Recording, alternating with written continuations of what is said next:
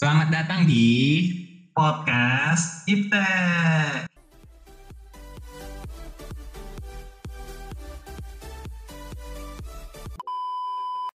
Oke, sebelum memulai podcast, mungkin kita cek dulu nih semangat warga teknik ya, Bas. Wah, boleh banget tuh, eh. Let's go.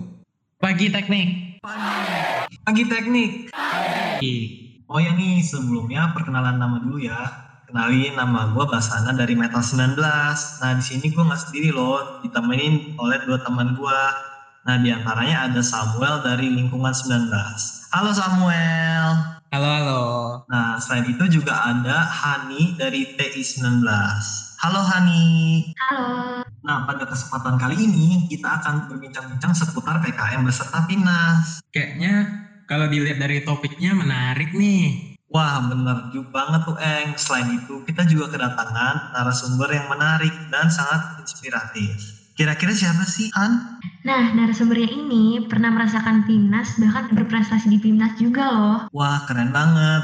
Nah, dia juga merupakan alumni dari Fakultas Kebanggaan kita semua nih, yang lain dan bukan Fakultas Teknik. Oke, langsung saja ya. Kita perkenalkan. Bang Rivaldo Geregorki. Halo Bang Faldo, apa kabar? Halo, halo, halo. Baik, baik, baik. Kan apa kabar? Gue baik sih. Baik, Bang. Dari, dari lagi WFH berarti ya? Iya. Eh, WFH. WFH tuh gue, kalian tuh apa ya? Study from home ya? PJJ, PJJ. PJJ. Nama ya? Oh, kita bisa masuk ke pertanyaan yang pertama ya, Bang, langsung. Boleh, boleh, boleh. Gimana, gimana?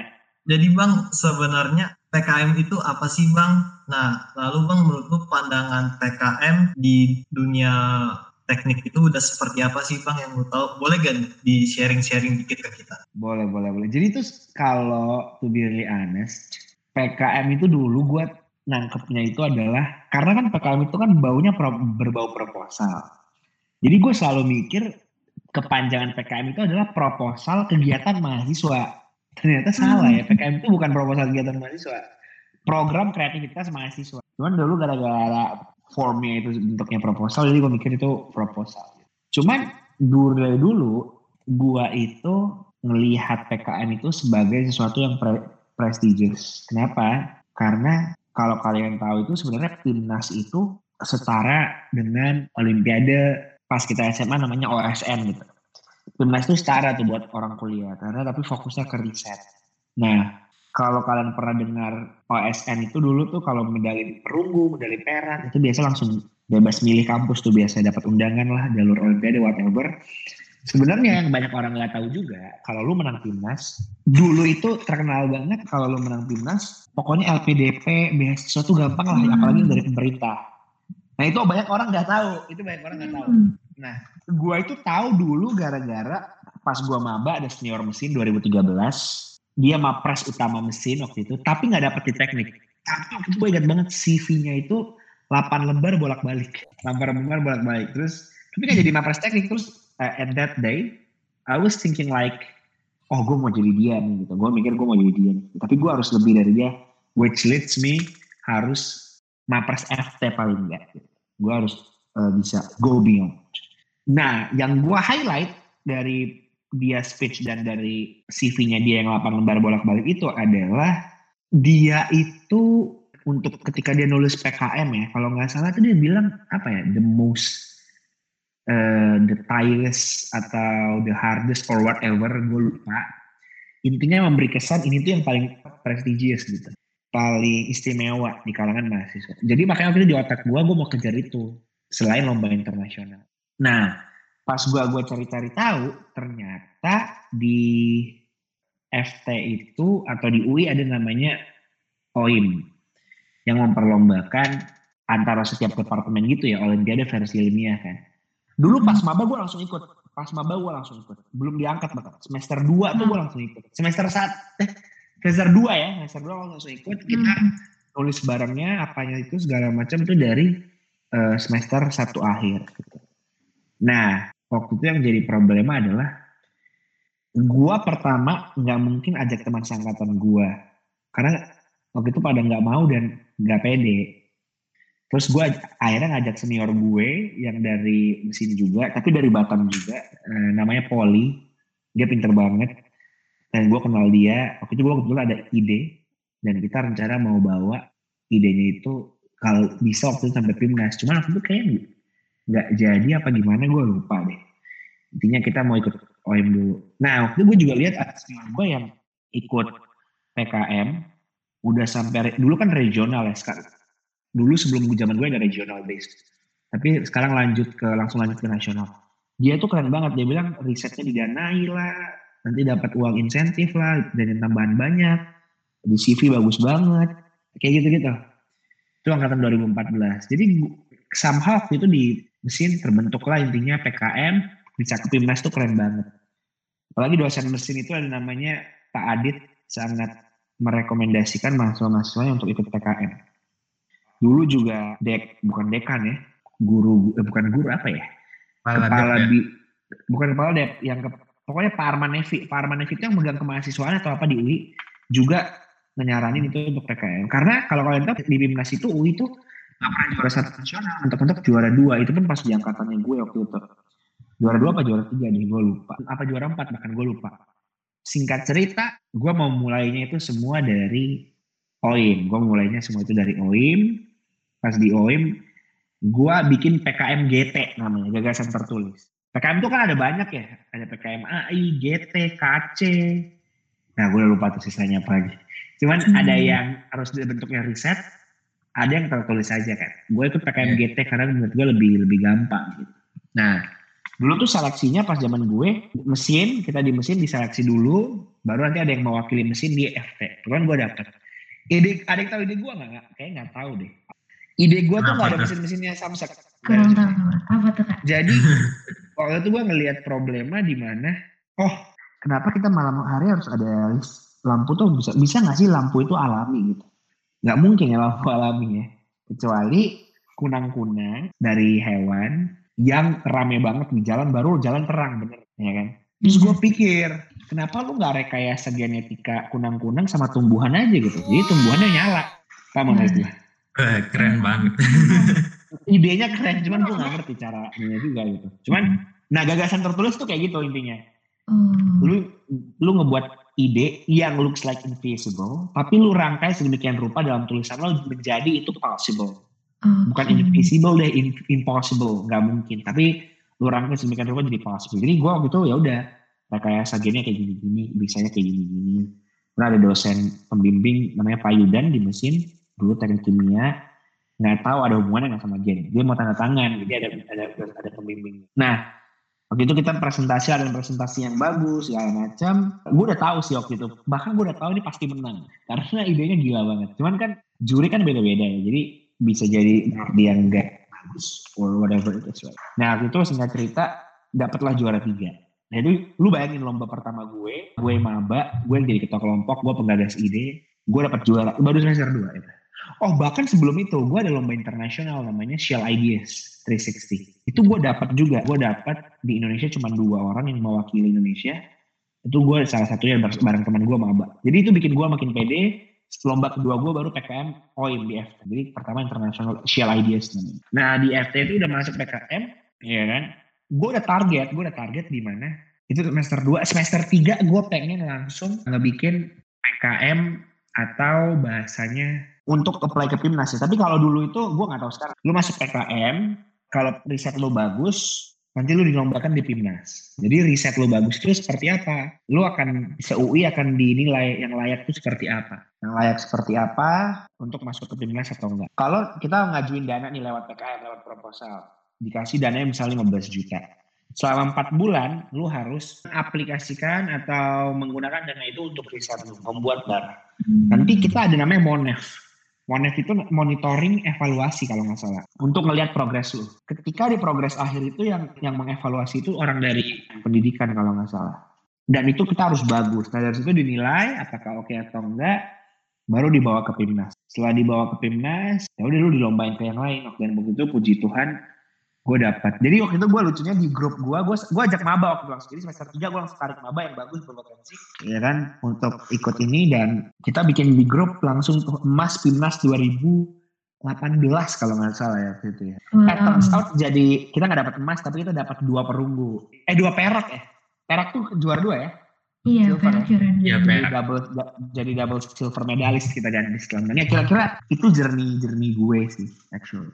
Oke, nah itu kan tadi menyerempet ke journey juga nih, Kak. Nah, cuman setelah tadi ternyata PKM itu memang Kak Valdo sudah tahu kalau itu prestis dan emang udah niat dari semester awal banget bahkan udah lomba pertamanya menang pula gitu kan internasional. Nah, mungkin bisa di recap Kak proses dari awal nih dari mungkin eh, OIM FT sampai ke tahap PIMNAS itu prosesnya gimana dan apa aja yang harus dilakukan dalam setiap proses. Oke oke oke. Jadi tuh kalau jadi gini, kunci menang oh so, bukan kunci menang. Kunci mendapatkan persetujuan dana PKM itu adalah lu pastiin ide lu berguna buat masyarakat, kebaruannya tinggi, kebaruannya itu adalah idenya baru enggak gitu.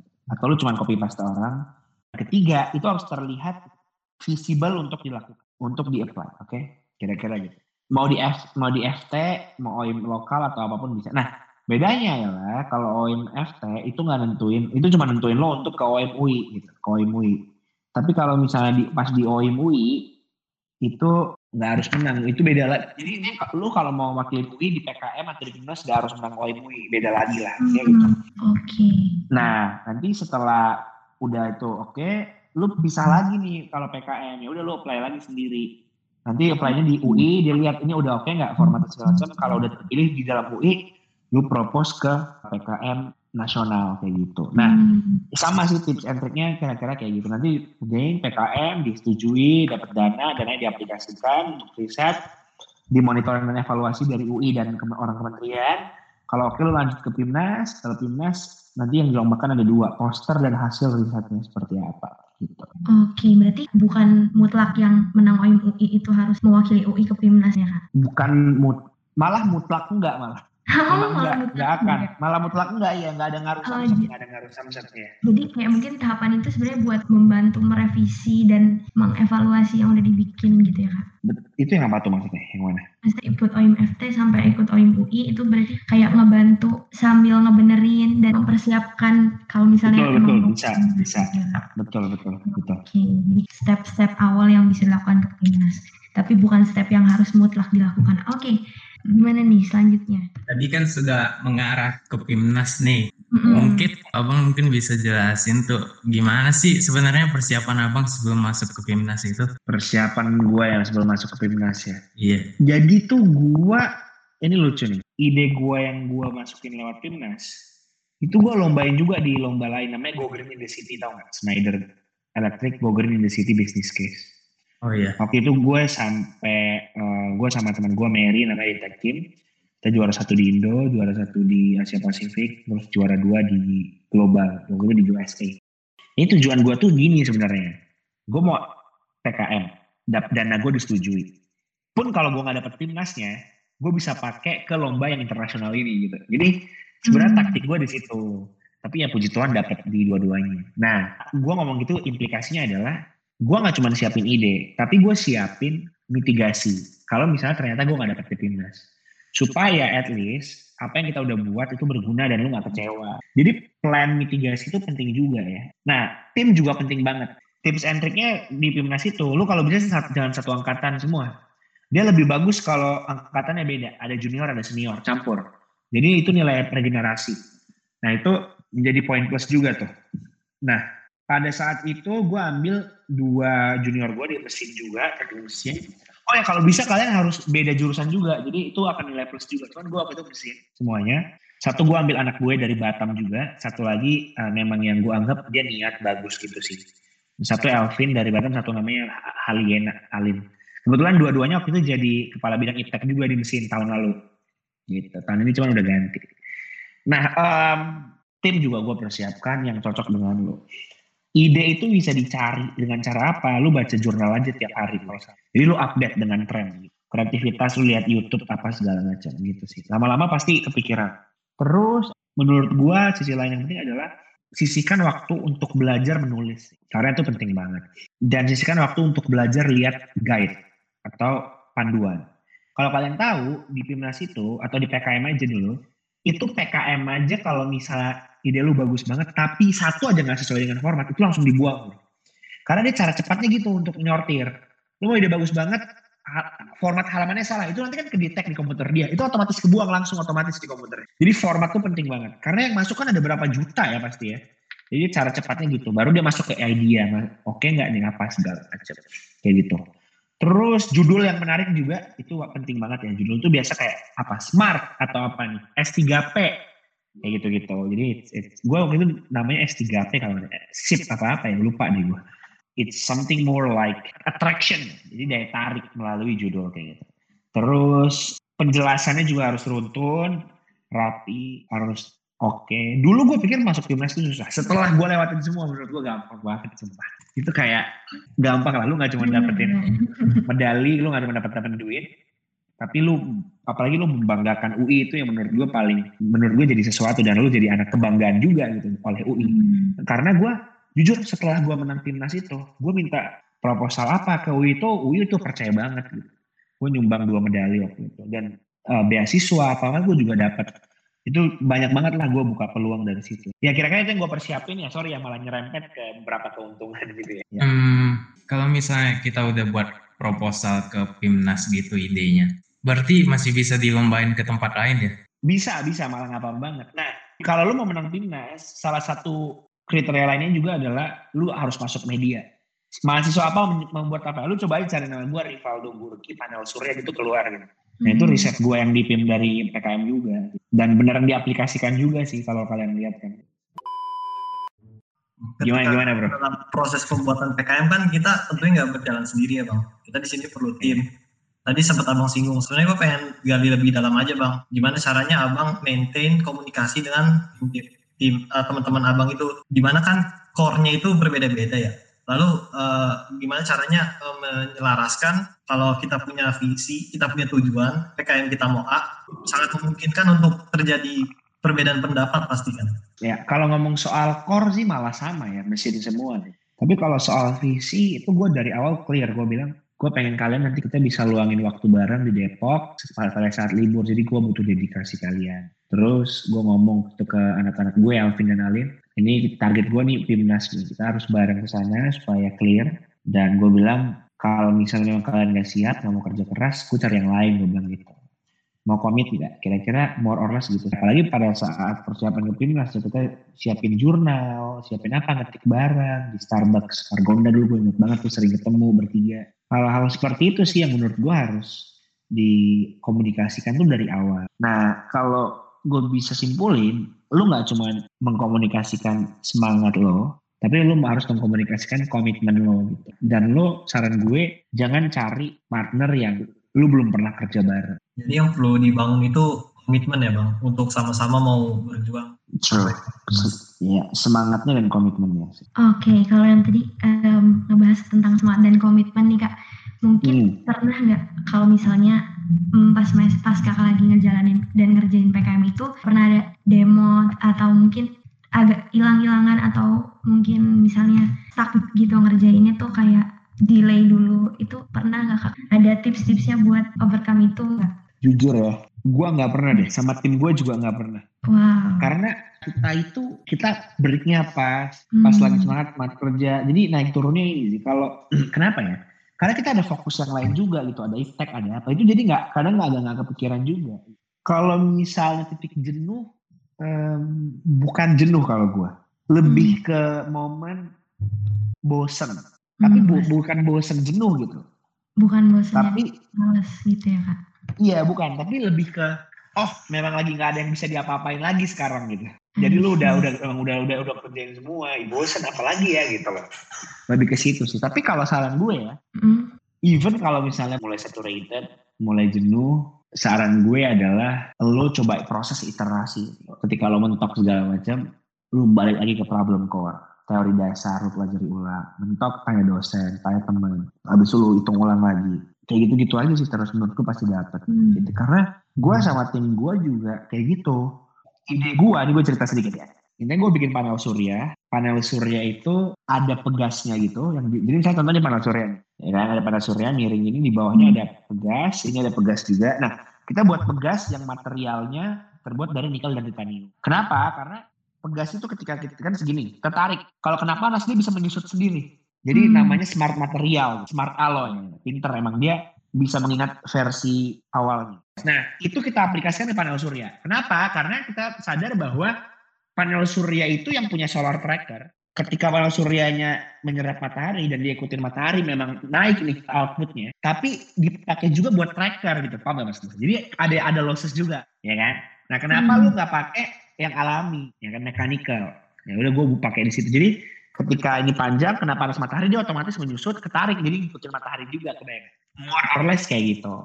Nah hmm. tapi kan itu kadang harus ada di suhu tinggi kan? Nah sedangkan itu suhu Depok nggak nyampe. Cuman kita nggak langsung mentok sih. Kebetulan kita sering baca jurnal apa ide kita langsung hmm. buat aja rumah kaca gitu. Jadi ini panel suryanya kita masukin kayak ada rumah kaca gitu untuk membuat efek pemakaian jadi dia makin panas karena kita kan hmm. targetnya juga di Indonesia Timur yang memang suhunya lebih tinggi. Jadi dan itu beneran terjadi gitu. Kayak gitu. Itu yang menurut gue jadi momen di mana ketika lo mentok, ini kita harus nambahin suhu. Eh gimana ya caranya? Lu jangan mikir jauh ke depan, lu muter lagi ke belakang. Oke, dia harus lebih panas. Ketika lebih panas, gimana cara buatnya?